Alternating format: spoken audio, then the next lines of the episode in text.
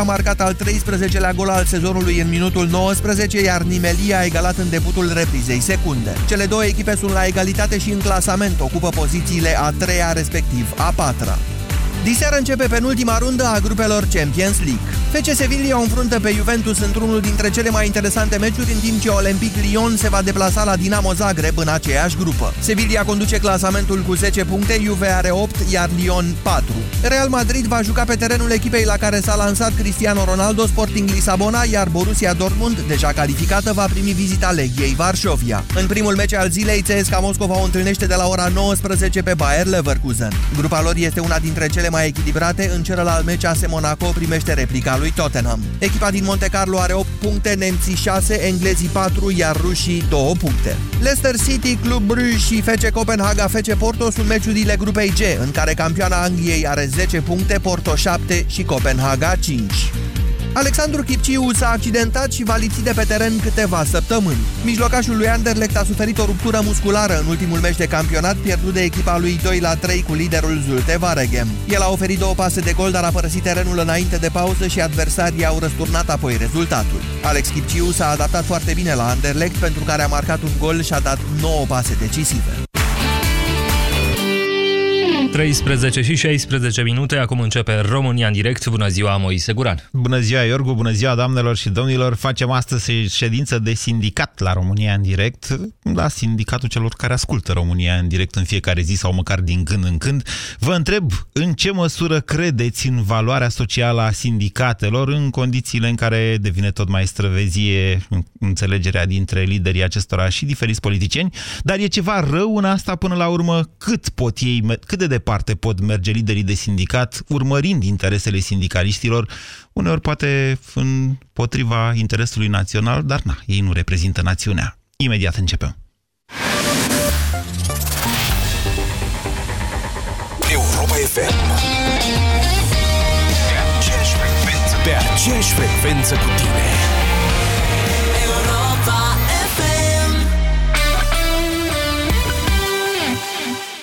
Eu cred că ar sta cel mai bine în dormitorul nostru. Eu zic să-l punem în bucătărie. E frigiderul aproape, scot o bere, văd un meci. Dar nu credeți că s-ar potrivi în camera pentru copii? Yes! Când toți își fac planuri, unul câștigă. La Europa FM. Ascultă deșteptarea în fiecare zi și fii câștigătorul unui Smart TV. Zi, e adevărat sau fals? Adevărat! Câștigă un Smart TV în fiecare zi la Europa FM. Alege să fii smart. Detalii și regulament pe europafm.ro. Stimați ascultători, dacă vă doare spatele, folosiți Sindolor Gel. Dacă ați făcut o întorsă, folosiți Sindolor Gel. Dacă ați rămas cu gâtul înțepenit, masați ușor cu Sindolor. Sindolor, singurul gel cu 3 substanțe active și 4 mecanisme de acțiune. Calmează inflamația, combate procesele ce întrețin durerea, împiedică formarea și transmiterea impulsului nervos și reduce senzația de durere. Atenție! Sindolor Gel nu se aplică și în cazul durerilor din dragoste. Sindolor Gel. Fără durere e plăcere. Acesta este un medicament. Citiți cu atenție prospectul. Ascultă cu atenție următoarele secunde și încearcă să identifici ce se aude.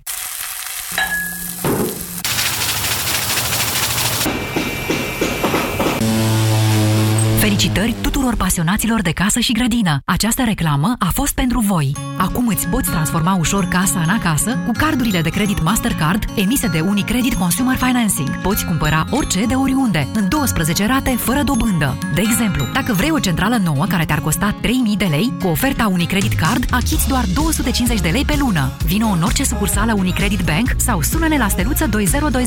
În viață uneori e ușor, alteori greu. Suntem aici oricând. Unicredit Consumer Financing. Ofertă supusă unor termene și condiții. Detalii pe ucefin.ro. Am discutat cu multe femei despre menopauză. Deodată am început să am bufeuri și aveam probleme de concentrare. Eram mereu nervoasă. Și am luat în greutate. În plus, acele nopți oribile, mereu nedormită și obosită. Până la urmă, m-a ajutat Climenum. Climenum este un sistem complex cu acțiune continuă timp de 24 de ore. Ingredientele comprimatelor de zi calmează bufeurile, calmează stările de nervozitate, ajută la controlul greutății corporale. În plus, ingredientele comprimatelor de noapte contribuie la un somn liniștit, ajută la menținerea unui aspect tânăr al pielei. Climenum, cel mai bun pentru mine împotriva menopauzei. Acesta este un supliment alimentar. Citiți cu atenție prospectul. Pe bune? Wow! Wow, am câștigat! Ce ai câștigat, dragă? Am trimis codul de pe un magnet Propolis C prin SMS la 1777 și uite ce am primit! Felicitări! Ai câștigat o albinuță Propolis C. Numărul tău a fost înscris automat pentru extragerea finală, când vei avea șansa să câștigi una dintre cele 9 tablete iPad. Propolis C îți stimulează imunitatea prin extracte naturale standardizate. Super! Am să particip și eu! Propolis C este un supliment alimentar. Citiți cu atenție prospectul. Banca Transilvania îți prezintă România în direct cu Moise Guran la Europa FM. Da, bună ziua și bine v-am găsit. Astăzi o să facem o dezbatere despre lupta de clasă, dacă vreți dumneavoastră așa, sau despre altceva, despre principii, fiecare alege să înțeleagă cum dorește mișcarea sindicală din România. După cum probabil ați aflat până la această oră, mai ales dacă ați avut niște treburi prin administrație, astăzi în 1500 de instituții publice funcționarii au încetat lucrul între 9 și 11, încă mai sunt, dacă nu mă înșel, la această oră în Piața Victoriei polițiștii locali care cer salarii mai mari. Ceea ce e normal, este firesc, avem două drepturi fundamentale înscrise în Constituția României, cel la asociere și cel la grevă. Da, e înscris în Constituția României, să știm asta, de câte ori suntem nemulțumiți. Constituția țării noastre ne permite să oprim lucru în condiții legale, bineînțeles, și pe asta, bineînțeles, s-a organizat și mișcarea sindicală din România. Acum, sigur că nu este ilegal să ceri o majorare de salariu cu 6 luni înainte de alegeri, chiar dacă știi că legea interzice creșterea salariilor, mai ales adică doar în domeniul bugetar, interzice creșterea salariilor cu 6 luni înainte de alegeri. În runda trecută de mitinguri și centrări în Parlament a devenit oarecum străfezie, un fel de asociere așa între sindicatele din sănătate și un anume partid politic, nu-i dau numele că suntem în campanie electorală și nu mă lasă CNA-ul. Pe de altă parte, hai să judecăm lucrurile și invers. Până la urmă, liderii de sindicat, foarte bine plătiți, o să vorbim și despre asta, fac interesul membrilor lor de sindicat. Adică e ceva neapărat rău că se asociază de cele mai multe ori în campaniile electorale cu partidele politice, negociind, de fapt, înțelegeri pentru sprijin, pe de o parte, în campania electorală și salarii mai mari după ce aceia sprijiniți vor câștiga alegerile, dacă le câștigă. Sigur, s-au văzut și cazuri în care sindicaliștii au plecat în politică, au zis ei ca să reprezentăm mai bine din Parlament mișcarea sindicală, s-au văzut și cazuri în care sindicaliștii au ajuns la DNA, s-au văzut și cazuri în care sindicaliștii au rămas pur și simplu în sindicate și, de fapt, ei, cei mai mulți dintre ei sunt cam aceiași de la începutul anilor 90 și până astăzi. Ceea ce vreau să dezbatem astăzi este un principiu. În ce măsură un lider de sindicat sau chiar un sindicat poate urmări împotriva unui interes național, interesul membrilor săi. Eu am atacat de aici, de la acest microfon, de foarte multe ori sindicatele din educație. Asta după ce, să știți, mulți ani am colaborat cu ele. Am încercat, ca jurnalist, am încercat cumva să găsim o soluție prin dezbatere în societatea civilă pentru a face școala mai bună în România. Până am ajuns la concluzia că, de fapt, sindicatele din educație reprezintă o clică de interese împotriva educației. Prin educație înțelegând, bineînțeles, elevul, nu neapărat profesorul. Apoi uitați-vă la sindicatele din sănătate. Acest sector a fost grav lovit prin concedierile care s-au făcut și prin interzicerea angajărilor după începutul crizei. Ceea ce nu înseamnă că ceea ce au făcut ei recent, respectiv, nu a afectat chiar acest domeniu al educației, pentru că au pus în pericol ordonanța prin care li s-au acordat bani suplimentari pentru gărzi doctorilor. Da, asta este o altă discuție. Ceea ce vă întreb astăzi la România în direct, doamnelor și domnilor, este în ce măsură fiecare dintre dumneavoastră ar dori sau n-ar dori să intre într-un sindicat. În ce măsură acest tip de activitate, bine remunerată se vede, uite, alaltăieri Mediafax a publicat un amplu reportaj despre salariile liderilor din educație, care sunt cel mai des de vreo 10 ori, dacă nu chiar de 20 de ori mai mari decât ale celor care îi reprezintă. Dar eu nu văd nimic rău în asta. Până la urmă, oamenii își fac bine treaba, jucând uneori chiar, uite, și pervers pentru drepturile membrilor lor. În ce măsură dumneavoastră ați dori să înființați un sindicat, să vă înscrieți într-un sindicat sau să rămâneți într-un sindicat dacă deja sunteți acolo? 0372069599 este numărul de telefon la care vă invit să sunați pentru a intra în dezbatere. Bună ziua, Victor! Bună ziua, domnul Moise Guran! Vă ascultăm. Sper să fiu coerent, am o groază de idei în cap referitor la acest subiect. E un subiect care îmi place extraordinar de mult și mă bucur că l-ați abordat. În primul rând, mi-aș dori să intru într-un sindicat ca și lucrător în mediu privat, dar din păcate sindicate care să apere lucrătorii din mediul privat nu prea sunt. Ba, sunt. Sunt chiar și federații, sunt și confederații sindicale. Oh, da. Ce există la momentul ăsta pe piață, să spun, nu este ceea ce ar trebui să reprezinte oamenii muncii. Pot să vă dau un contraexemplu dacă vreți. Blocul Național Sindical al lui Dumitru Costin are preponderent sindicate din societăți private în momentul de față. E adevărat, sunt foste companii de stat care s-au privatizat, cum ar fi Dacia sau altele de mărime foarte mare. În afară de sindicatul din Dacia, așa, că tot vorbim despre el, care a ieșit în stradă la momentul negocierii, cum îi spune... A oprit și lucrul la un moment dat, sindicatul de la Dacia, în mod ilegal. Am discutat aici, în ziua aia, noi am făcut dezbatere la România în direct. Când domnul Boc a modificat codul muncii, a fost singurul sindicat și singurul care mai este în picioare la momentul ăsta pentru cei din mediul privat.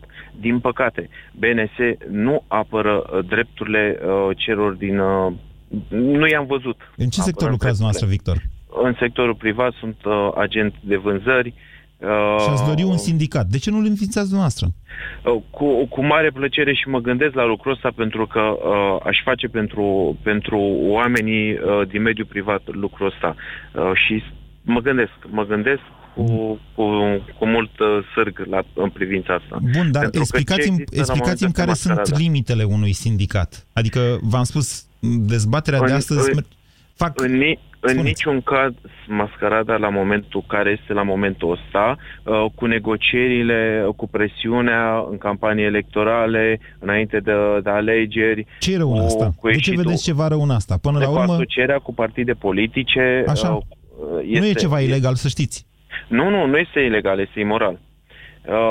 Nu ne asociem, sau nu m-aș asocia cu partide politice. Eu trebuie să apăr, sau ar trebui să apăr, dacă aș fi un lider de sindicat, ar trebui să apăr drepturile celor pe care îi reprezint.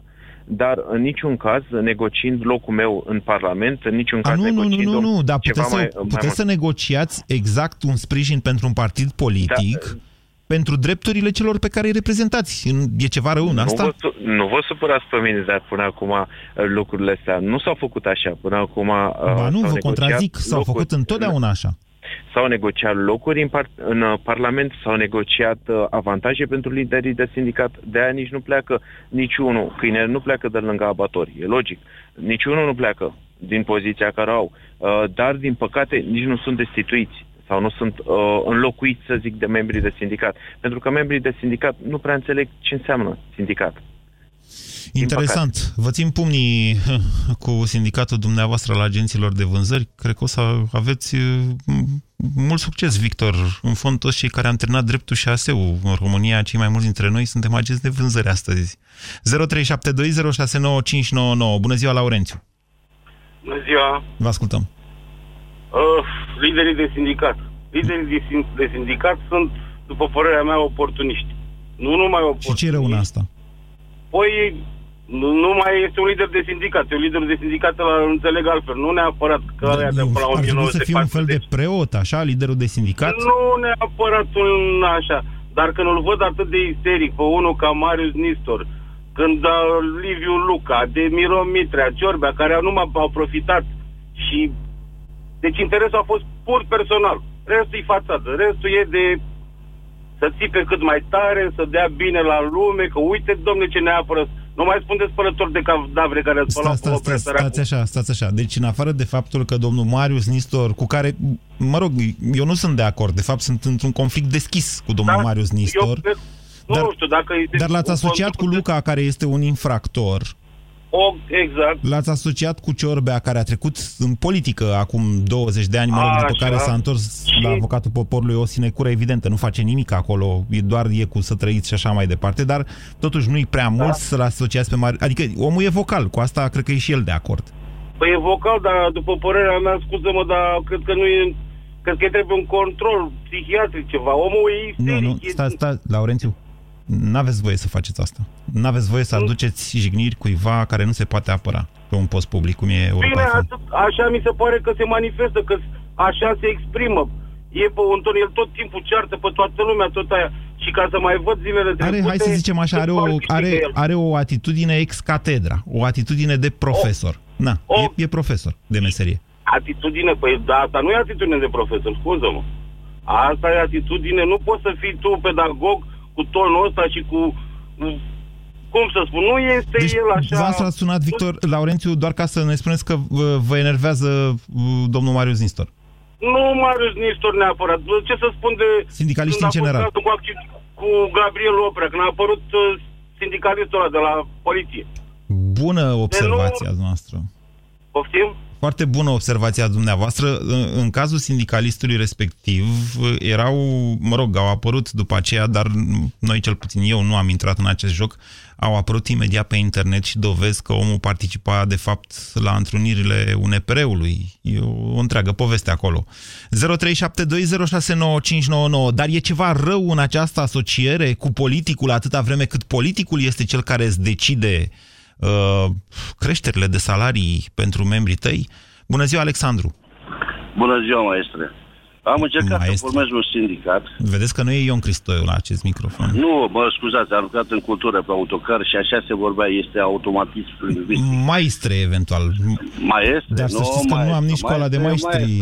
Okay. Maestru e, pentru noi, e peorativ, maestru. Maestre, e o chestie, un piedestal de respect. Mă rog. Vă rog de pe piedestal să dați sonorul mai încet și să continuați. Domnul Guran, am încercat să formez un sindicat, sunt șofer. Da.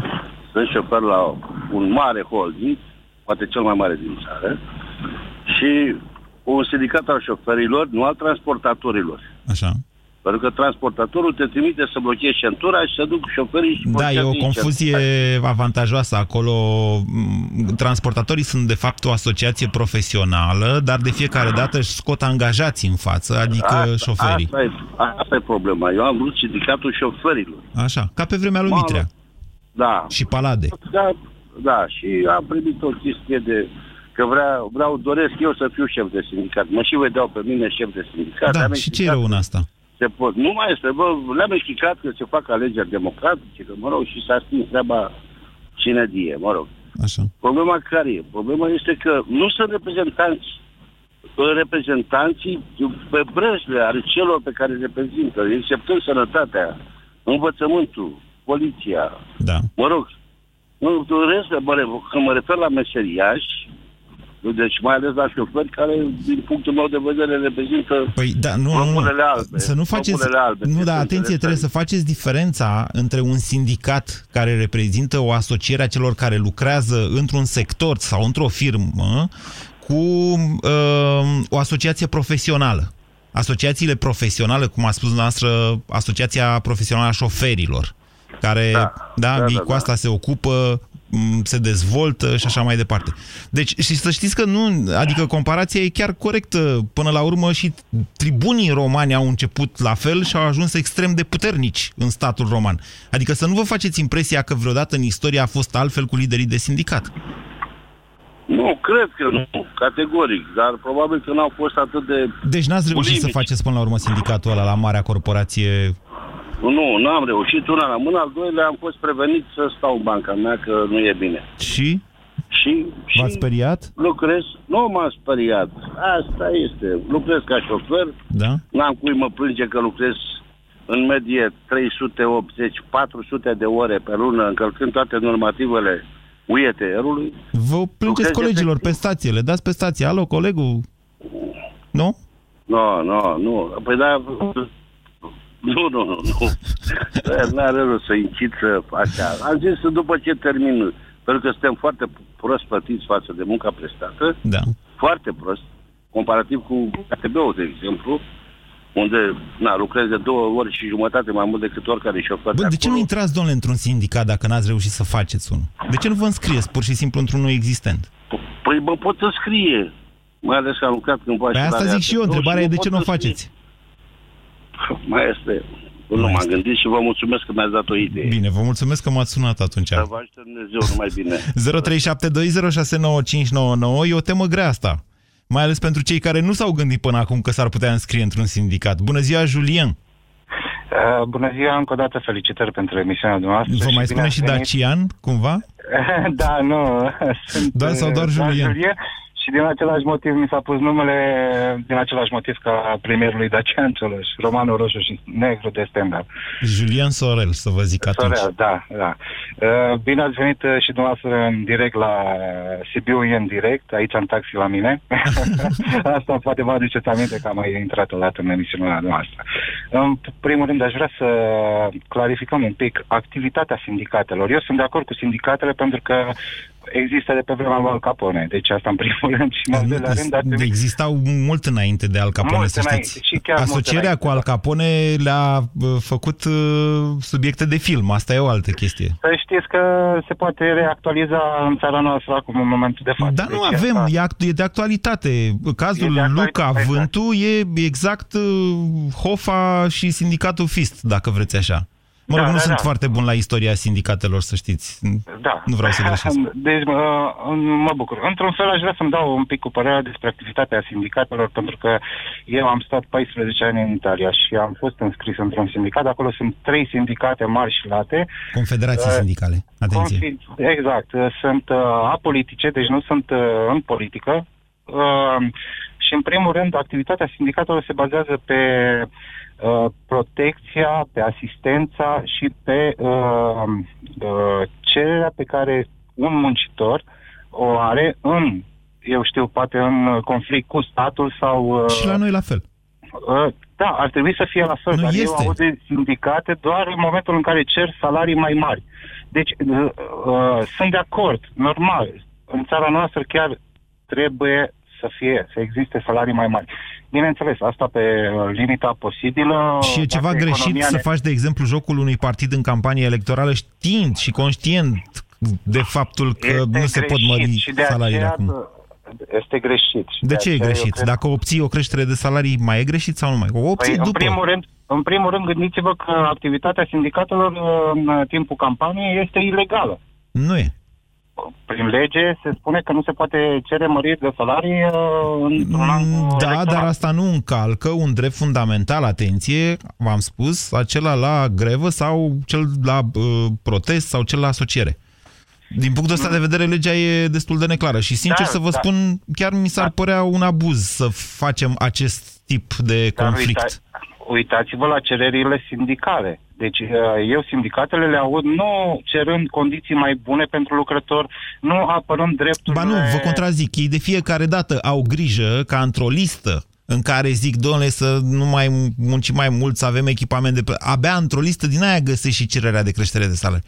Nu, da. Să știți că au experiență multă, s-au obișnuit... Sunt foarte atenți la aceste detalii. Aș vrea să vă pun o întrebare legată de aceste salarii pe care sindicatele mereu le cer și poate îndreptățit în anumite momente. Sunteți de acord ca economist, dacă e să ne aducem aminte, să ne coborâm un pic la anii 90, 92 și 94. La mine, taxiul, am găsit un economist și îmi explicam de ce noi în Europa avem salariile cele mai mici. Și mi-a spus în felul următor. Acum... după aceea o să vă cer o părere să-mi spuneți dacă este adevărat sau nu.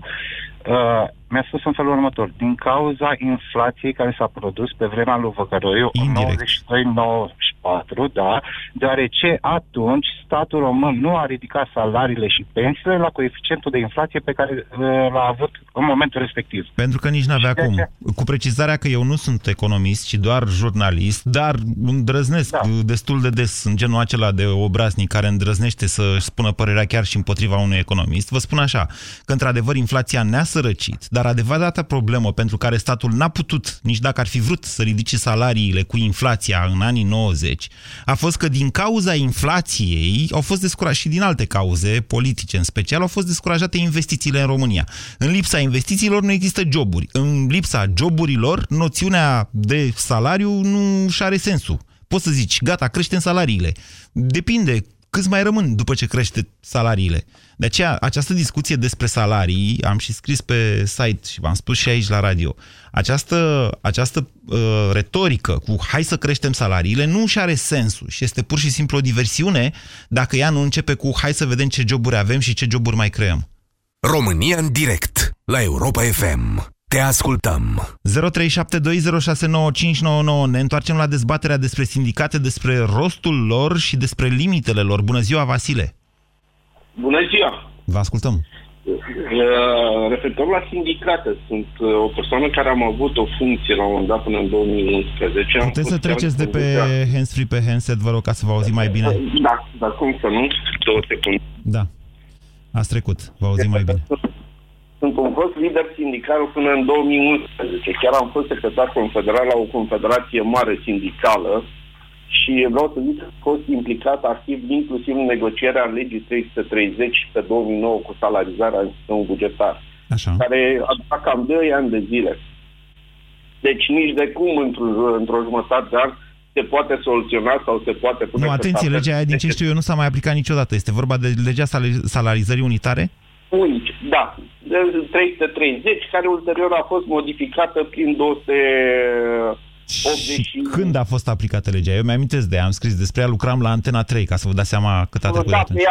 Chiar am participat la Antena 3 la diferite emisiuni din partea sindicatelor. Ei, vreau să vă zic că acea lege a fost un început bun. Ulterior, datorită campaniei care a început în 2012, și, nu, stați așa, stați. Legea respectivă nu s-a mai aplicat și punct.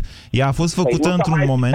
Era foarte bună, asta vreau să zic. Ulterior a apărut legea care a modificat. Da, ne pierdem în detalii, Vasile. Legea 24. Da, Vasile, nici nu v-au zis foarte bine în continuare și ne pierdem în detalii. Deci ați rămas în sindicat sau ați plecat din sindicat?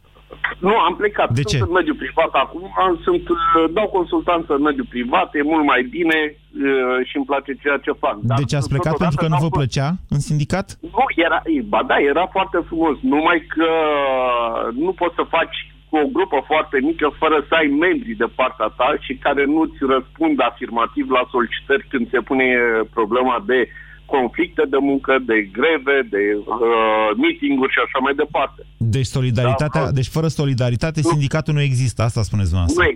Eu zic că solidaritatea omoară libertatea individuală, de aceea nici nu m-am înscris vreodată în vreun sindicat și nici nu cred că o să mă înscriu. Deci nici individualismul nu aduce rezultate. Nu poți să obții rezultate prin individualism. Ok. V-ați gândit să vă întoarceți în această activitate?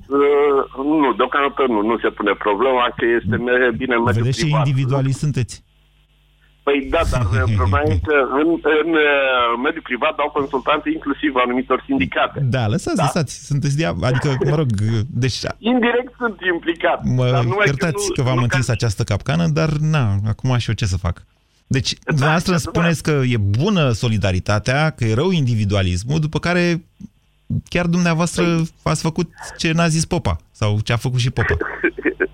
Ce n-a făcut și Popa. Așa. Nu?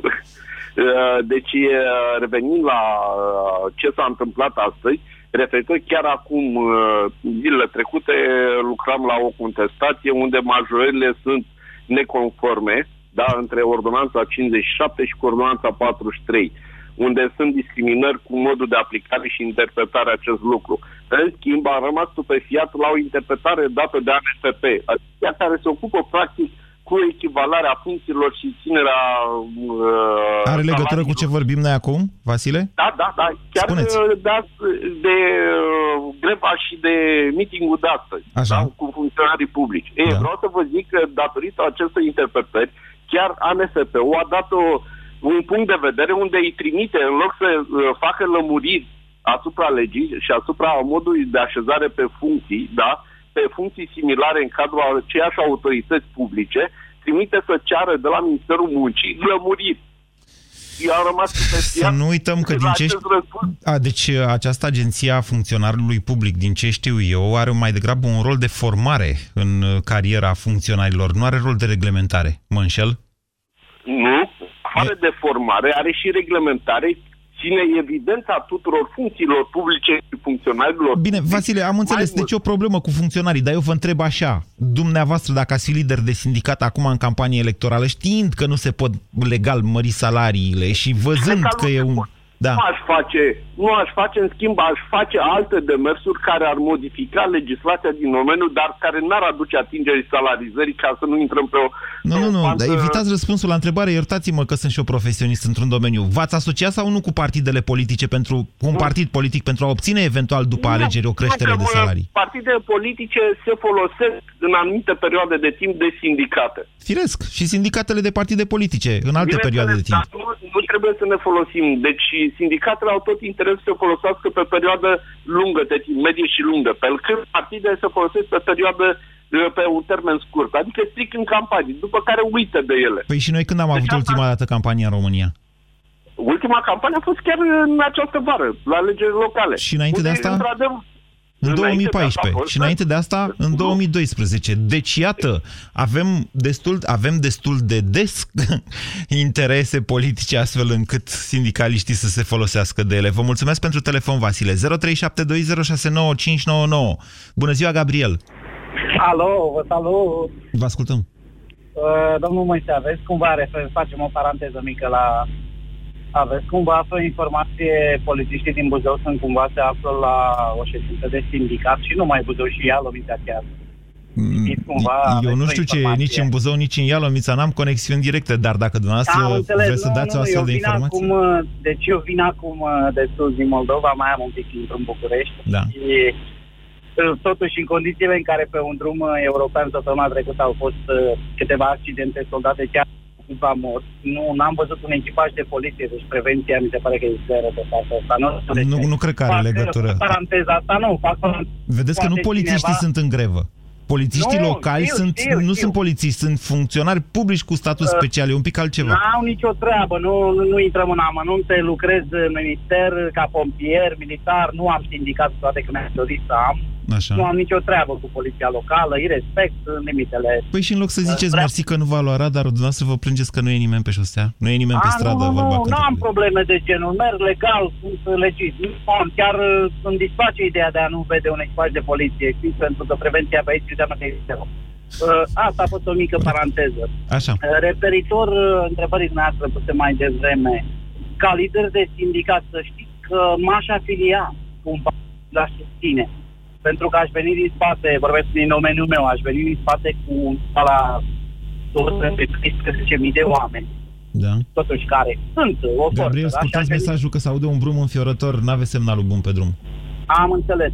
M-aș afilia unui partid pe care l-aș susține, bineînțeles, n-aș promite măriri de salarii, pentru că nu ai cum. Industria și economia. Și atunci cum vreți, domnule, să intre cineva în sindicatul dumneavoastră? De ce să intre dacă nu promiteți măriri de salarii? Stați, domne, că le-aș oferi, totuși le-aș promite și m-aș bate pentru ei, pentru condiții de lucru mai bune. Deci nu trebuie să cumpărați bani și condițiile de lucru trebuie să le privim și pe astea. Pentru că... Am înțeles, dumneavoastră, ca pompier, vă mulțumesc, trebuie să închid această intervenție a dumneavoastră, Gabriel, pentru că e un brum foarte mare, așa cum v-am spus. Dar, până la urmă, e firesc, dumneavoastră, ca pompier, chiar luptați cu niște pericole foarte mari. Asta este activitatea dumneavoastră și bănuiesc eu că, da, prioritatea asta ar trebui să fie și probabil că e. Florin, bună ziua!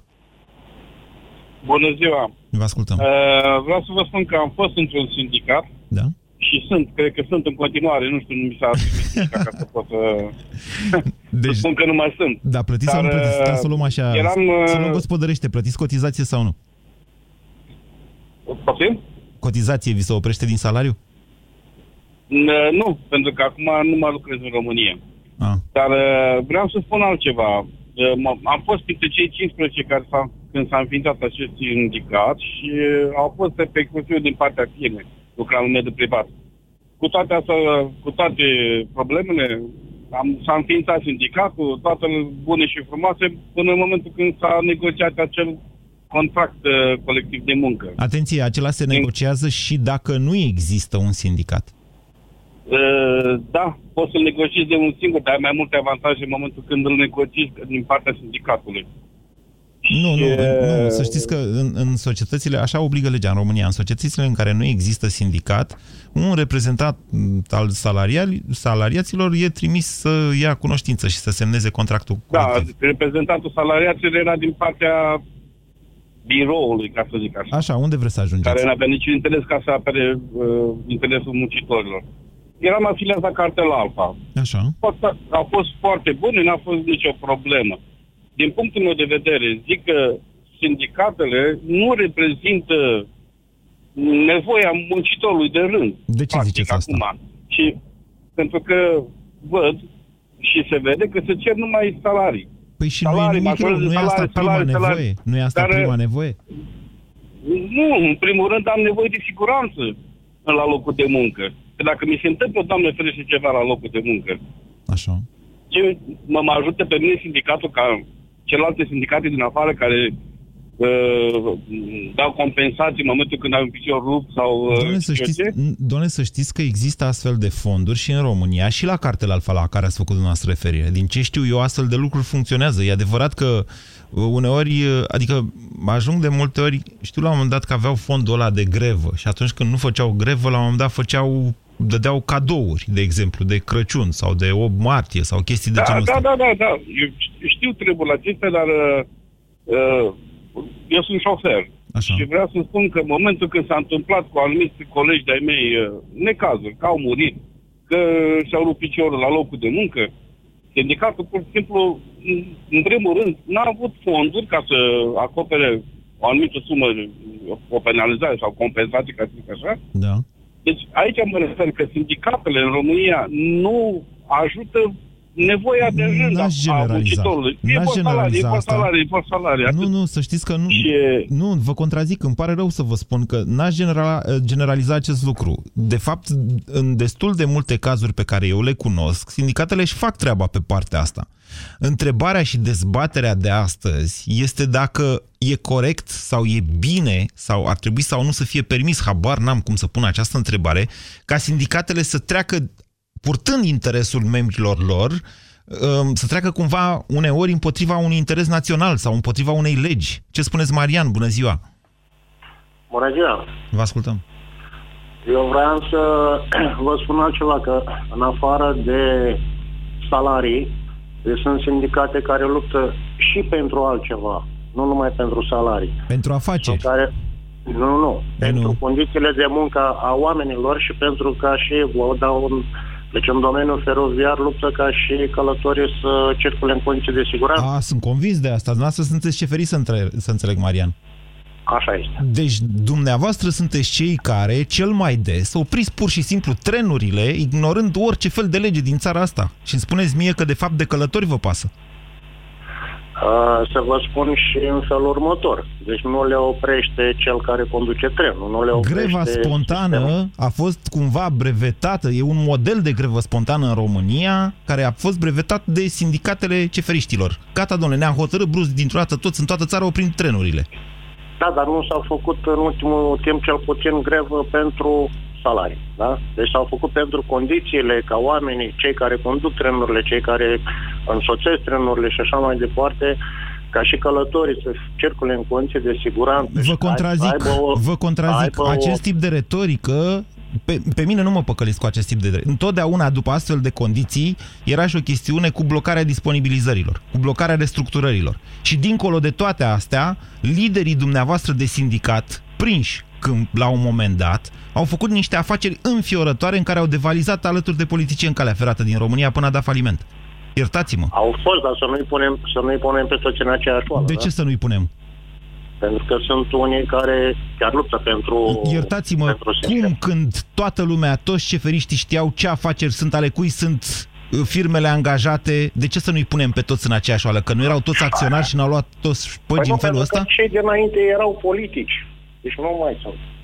Ce înseamnă că erau politici?